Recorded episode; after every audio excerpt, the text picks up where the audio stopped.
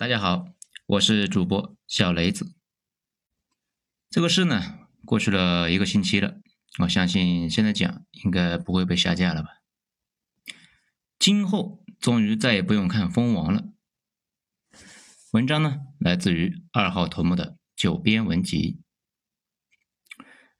直到川总呢宣布自己已经获胜，并且去法院起诉啊，不让继续点票，我才意识到这个事啊不简单，并没完。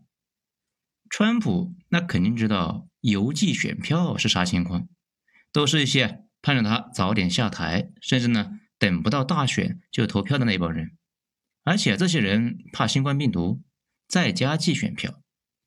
讨厌新冠的人呢，都讨厌他，这也不是什么秘密。这比较有意思的是，大选的时候出现了一幕：美国大城市啊，基本都是民主党的地盘，包括之前非常红的德州。现在呢，大城市也难了，村里倒是一片红。我的印度徒弟啊，惊讶地说：“这他妈是印度在大选吧？”城乡分裂成这样，评论区丢张图片，大家可以去看一下。那个是呢，全美的一个选战，看着蓝色的地方呢并不多，但是票数却差不太多。主要是因为城里的人太多，少数几个地方能够撑起巨大的人口数量，而且呢，城乡分裂的离谱。咱们呢之前讲印度的时候讲过，印度是一个二元国家，大城市啊。快赶上我国二三线城市了，但是村里面依旧停留在大清的状态，还有上亿人那是电都没用上啊。据印度的官方说啊，今年全印度通电了，那其实并没有，只是呢把电线杆给插上了，甚至大城市也是电压不稳，电力系统老化，发电量呢那也不足，反正就是问题一大堆。有的地方呢电线杆那简直就是艺术。评论区有张图片。大家可以去看一下，反正孟买和新德里那也是这样子。美国演化到现在，竟然呢也进化到了印度的模式，村里跟城里完全分裂了。而且村里面呢，基本都是信教，在社交媒体上就跟不存在似的。这又跟印度啊强烈吻合。关于民调，还是我们之前说的那个逻辑，民调本身是科学，但是有时候确实不太准。这和看病呢有点像，不一定每次都能够准确，不过啊也比其他的跳大神那要靠谱。我之前呢还试图理解一下他们那个民调系统到底是怎么运行的。今天下午呢有一个美国那边的数学博士联系我，跟我大概讲了一下他们的公司那个系统。我最后啊得出来一个结论：不要试图去理解他们那个系统。很小的一个模块，竟然有三个博士在维护，积累了上百万的一个代码，已经远远超过普通人的理解范畴了。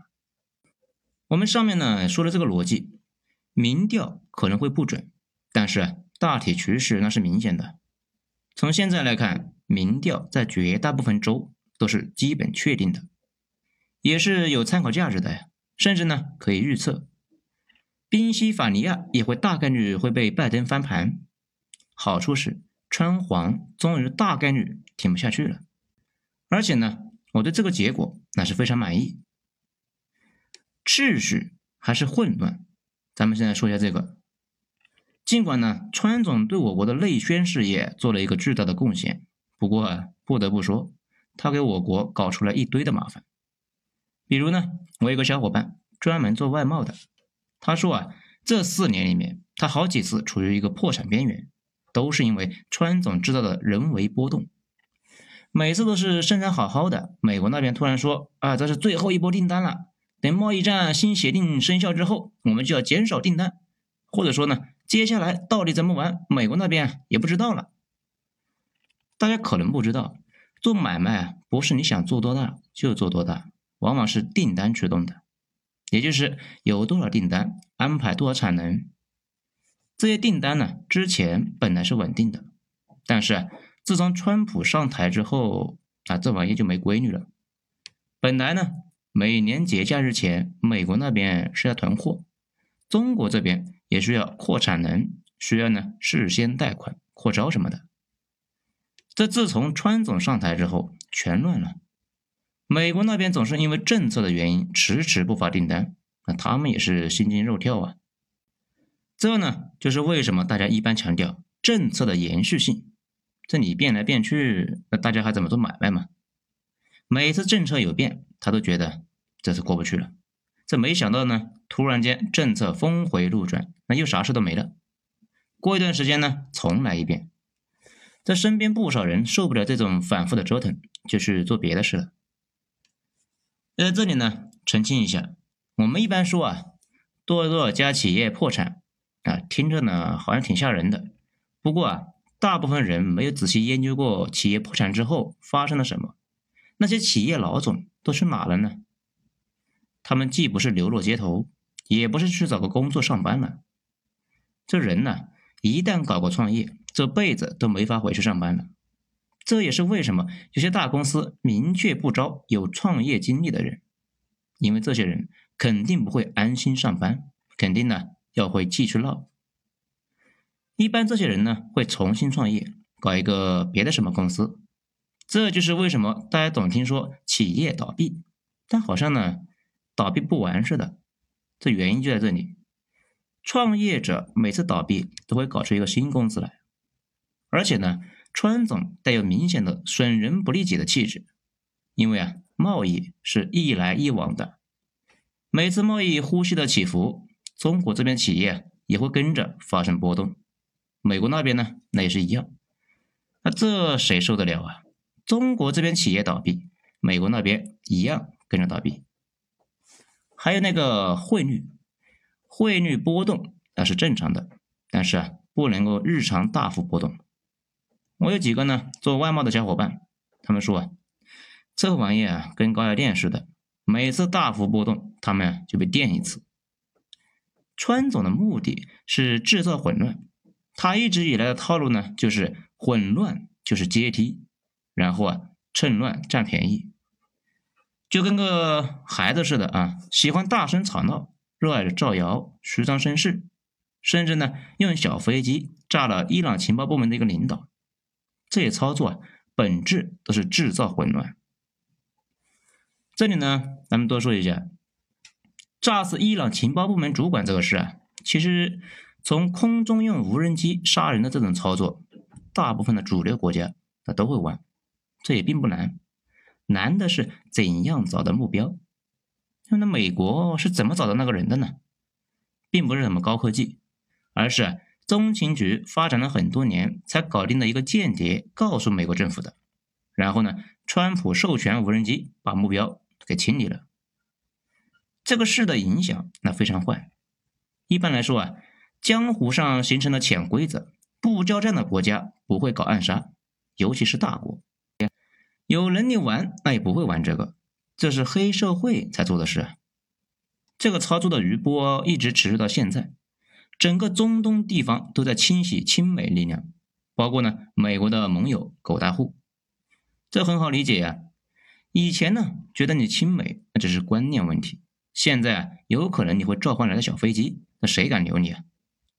据川普的亲信透露，说是啊川普那也是炸完之后才发现。哎呀，我去，事情搞大了。但问题是，混乱对谁有好处呢？混乱对谁也没好处，甚至对川总那也不一定有好处。川总折腾的唯一的原因就是他想试试看。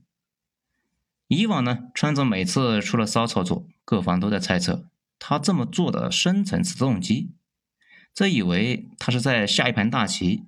那现在。很多川总的亲信不是都出书背叛他了吗？大家呢可以去翻过来看一看。川总几乎每一个操作都没有太多想啊，这一冲动就操作。反正呢，美国底子厚，搞一搞更健康。这万一能行呢？不行，下次再折腾。中国现在这个情况呢，需要稳定的经商环境。经过这两年，大家其实也就看出来了。中国的芯片和石油方面还是很依赖海外的，而且呢，大家前期也发现了，川总动用美国的国家之力想搞华为都搞不动啊。后来那干脆就不要脸了，通过耍流氓才把华为的芯片给停了。等拜登上了台，稍微要点脸，按照正常的水平做事，美国啊就拿华为就没什么办法。再给中国几年，到时候呢，他们再换一个流氓上来，也不这么心焦了。所以我说啊，碰上这个流氓，四年正好，给了我们警告，让大家意识到问题的严重性。但是呢，不要伤筋动骨，还有时间做战略回旋。这个就像高考，如果呢长期练习简单的题目，不会有什么提升的。想提升，就得挑战更难一些的问题。但是如果直接上巨难的题，那可能直接就给干废了呀。那样呢，不但提升不了，反而是不利于身心健康。最好的情况就是适度挑战，这也就是维持一定的压力，但是别太大，循序渐进，越来越难。川普上台呢，其实就是突然难度暴涨。比如川普的王八拳，这分明是要逼死华为才算呢。华为这一个公司呢，倒了就倒了，那也没啥。但是对中国科技行业的信心打击，那是持久的。川普那确实是在消耗美国的国力，但是呢，咱们也要看到，这货啊，把所有美国的敌意都拉到中国这边来了。这一套王八拳，他们自己呢？得付出一定的代价，我们这边也跟着倒霉。而且呢，根本不知道这货接下来要干啥，他还啥事都干得出来。这就跟呢，你在高速上面行车，你的车小一些，旁边是一个庞然大物，如果你根本不知道这个车下一步要干啥，你敢离他这么近吗？美国那就是这样一辆车，川普呢就是这样一个发疯的司机。你根本就不知道接下来他是要左转还是要右转，或者呢直接蹭上来，这而且还不打转向灯。这更气人的是呢，中国还没法避开这一辆发了疯的车，想去交警吧，在电话里面传出了传总的声音。所以呢，把这个发了疯的司机换下去不是什么坏事。至于有的小伙伴就说，中美回不到过去了，这问题是啊，根本就没有必要回到过去。只要维持不发疯，那就行了。中国既然走和平崛起的道路，和平崛起就是走市场道路嘛，那你肯定依赖稳定的外部和内部的环境。川总这种扰动因素啊，对我们非常的不利。那我们再来说，拜登上台，这代表着什么呢？如果说川普代表的是川普自己，那拜登呢？代表的是美国的这些年来的一个传统，美国的流氓事那没少干，但是呢，一般来说不会拿到明面上来，凡事都要讲脸面，就像那个旧上海黑帮和纽约黑手党一样，下边呢杀的是热火朝天，但是明面上的事情要按规矩来办，这有点像这几天热播的美剧《黑袍纠察队》这里面那个超人似的，战斗力非常的强。内心邪恶而且变态，但是表面上啊一团和气，这脸面还是要维持的。国际社会跟旧上海的社会是差不多的，几个大哥坐在一起商量规则，最大的那个大哥呢多吃一点喽，其他的少吃一点。只有指定的规矩，并且呢大哥自己先遵守，其他人跟着遵守，这才能够建立长期的基业。大哥呢，也能够低成本的吃到食物，这也就是为什么大家经常听说的一句话：美国主导的战后秩序，秩序是第一位的，有了秩序，才能够低成本的去帝国边疆收税。但是呢，秩序的第一原则是你自己得按规矩行事。正如法币的第一规则是政府发行的货币，政府得认，是一样的。明朝政府发行的大明宝钞，就只是发行，老百姓呢不能为这玩意交税啊，也就是政府不回收货币，这在大家眼里面，宝钞就是废纸啊。同理，如果你定了规矩，你自己都不执行，那谁还把你当回事呢？特朗普看不懂这个，当然了，也可能他自己懂，只是呢不在意，就一再践踏美国自己制定的规则。退了美国搞出来的圈，用美国两百年积累的一个威信给他自己呢捞政绩，而拜登本质就是黑社会大哥的回归。再举个例子，大家就知道了。之前呢，美国制裁过法国的公司阿尔斯通，这家公司属于法国的高精尖领域。美国后来那也是通过了一个叫《反海外腐败法》，那把这家企业的领导抓了起来，定了洗钱、行贿等十多项罪名，最后呢判了一百二十五年。很明显啊，这两年针对华为的一系列操作，那也是想复刻阿尔斯通的这个操作，但是华为确实防得非常严密，早就知道美国会这么操作，一点问题都没被查出来。老特是怎么做的呢？直接以华为侵害到了美国的国家安全为由，强行修理华为，不准大家卖芯片，这就是强行耍流氓了呀！按理说，在美国的法律框架内是没法搞这个操作的。换拜登他们一伙啊，可能都发不起这类的折腾，嫌丢人呢。今后杀敌一千，自损八百的操作，大概率呢不会做了。民主党的操作向来是以阴著称，一般呢会兼顾脸面和长久的利益。而且呢，拜登不会盯着中国打，民主党一直跟俄罗斯是过不去的。咱们一直觉得俄罗斯好像挺穷的，还不如广东省，对欧美呢没什么威胁。可是呢，欧美并不这么认为，他们觉得俄罗斯这么点背啊，主要是他们长期花大力气遏制啊，如果哪一天放开了，很快就会一飞冲天。咱们呢前面引用过二零一一年美国外交杂志的一篇文章，大家呢来看一看。美国人是怎么看待俄国人的？作者说，拿破仑战争前，俄国一直都是一个三流角色，但是啊，在击败拿破仑之后，一下子成为了欧洲一极。随后疯狂扩张，直到呢，在克里米亚被英法联军击败，消停了半个世纪。在第一次世界大战中，俄雄以举国之力打不过这个德国东线的几个军团，但是呢。在二十多年之后，苏联红军大兵压境，席卷半个欧洲，差点赤化了整个西欧。俄罗斯有变态的资源，资源储量呢，在全世界排名前三，又有人才。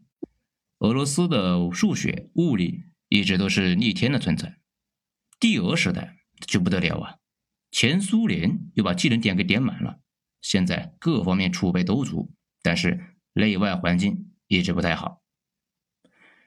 这一直被西方搞，手里缺钱，啥事都搞不成，一直呢被限制在广东省的水平。西方反倒是对中国没什么概念，毕竟呢，整个五百年来的现代史，中国军队从来没在巴黎阅过兵，也没有围攻过柏林，更没有用核弹瞄准纽约。这也是啊，俄国人都干过，一件不少。理解了这些背景，就知道为什么欧美一直咬着俄国不放。他们觉得北极熊就得用铁链拴着呀，天天用棍子戳戳，让他知道吃不好睡不好，最好呢是垂头丧气，那个缩在皮包骨，不然呢几天不见就会成为一个大怪兽。这也是为什么拜登还没上台就急吼吼的强调，俄国是美国最大的威胁。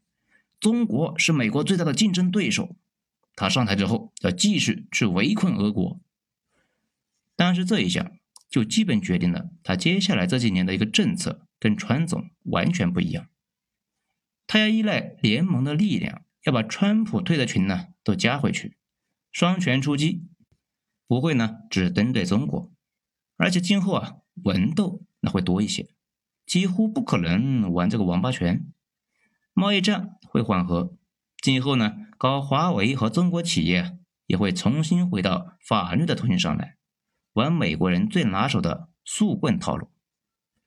美国是速棍立国，国父们呢，大部分都是放高利贷的律师，这个呢倒是很符合美国现在的两根支柱：金融和法律。我有种预感，今后啊，针对中国企业的诉讼。那会多得离谱，不过呢，好在咱们这边也可以雇佣美国的律师给打官司嘛。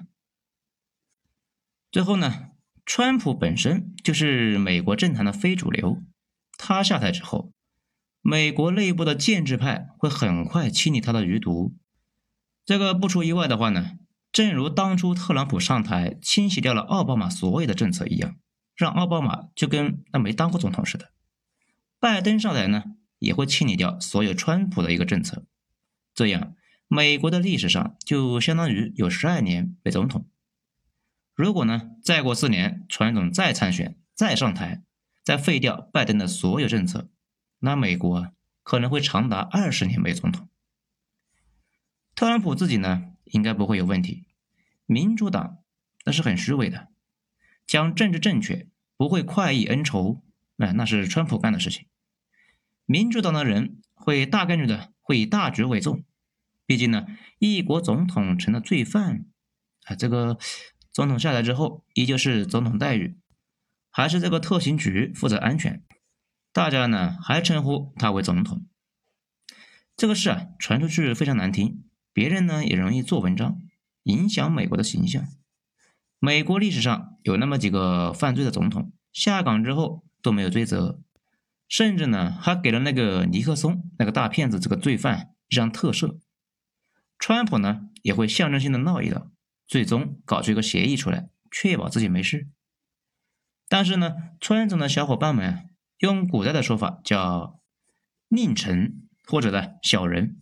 这大概率呢会被清算，清洗他们属于拨乱反正，这些事呢都属于程序，根本就不需要谁去发最高的指令，自然就会有人把这个事情给办了。蜂王下台之后，这个世界可能会进入新一轮的一个暗战，美国那也需要疗伤，暂时呢估计不会搞事，不过长期看来啊，又要恢复当初民主党一贯阴恻恻搞事的风格。不过，这都是苍蝇的做法。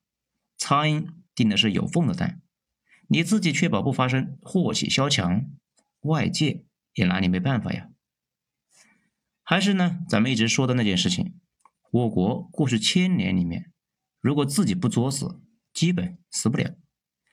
包括南宋、北宋这两个，关注民生、提升科技、好好发展，就不会什么问题了。好了，今天咱们就讲到这里，精彩下次接着继续。我是主播小雷子，谢谢大家的收听。